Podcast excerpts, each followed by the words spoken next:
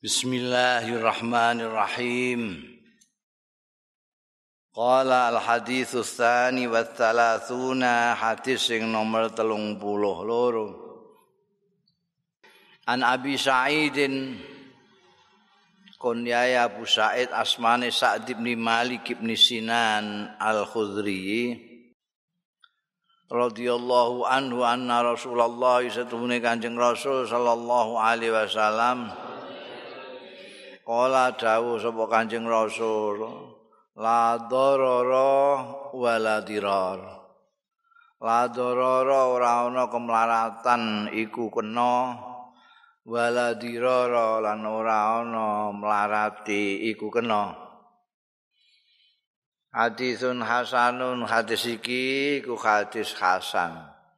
Rawahu riwayatake hadis iki sapa Ibnu Majah, Ibnu Majah wa Daruqutni wa ghairuhuma lan liyane Imam Ibnu Majah lan Daruqutni musnadan secara musnad.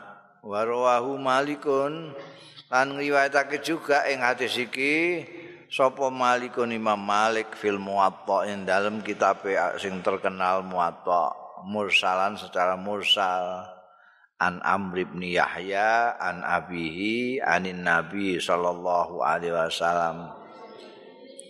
Fa asqata mongko gugurake sapa Imam Malik Abu Sa'idin ing Abu Sa'id Al Khudri walahu lan iku kedue hadis iki turukun pira-pira dalan yukawi sing nguwati apa bak dua sebagian turuk bakdon ing sebagian liyane Jadi walhasil kuat sekali hadis ini meskipun hadsan tidak sampai sokeh tapi karena banyak apa namanya saling mendukung riwayat satu dengan lain jalan ini malah ono soko Imam Malik barang Imam Malik kan lebih apa no, lebih dekat lagi dengan zamannya kancing Rasul Shallallahu Alaihi Wasallam la darara wala dirar iki hadis cekak tapi aos ya. Cuma la darara wala dirar tapi ulama-ulama ngarani hadis iki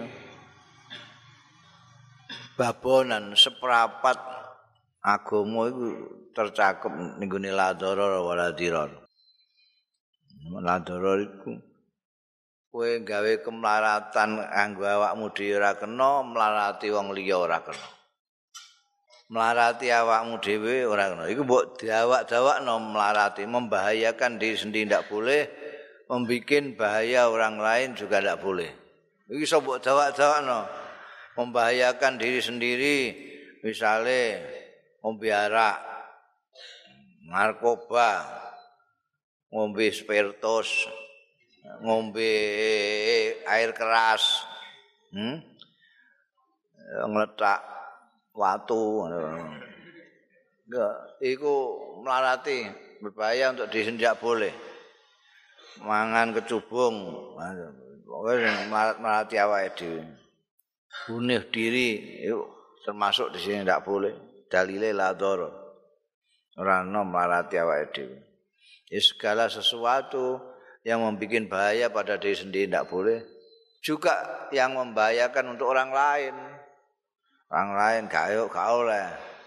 Eh, ngeracun wong gak oleh. Kalau macam jika wong lagi melaku gak oleh.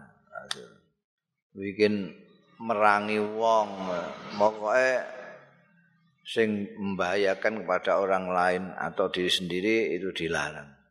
Ayo ning gone jabarane golek ini gone kitab kitab peke ngake ana larangan-larangan larangan enggak oleh enggak oleh ini tentu alasannya nek mbok selidiki adalah membahayakan.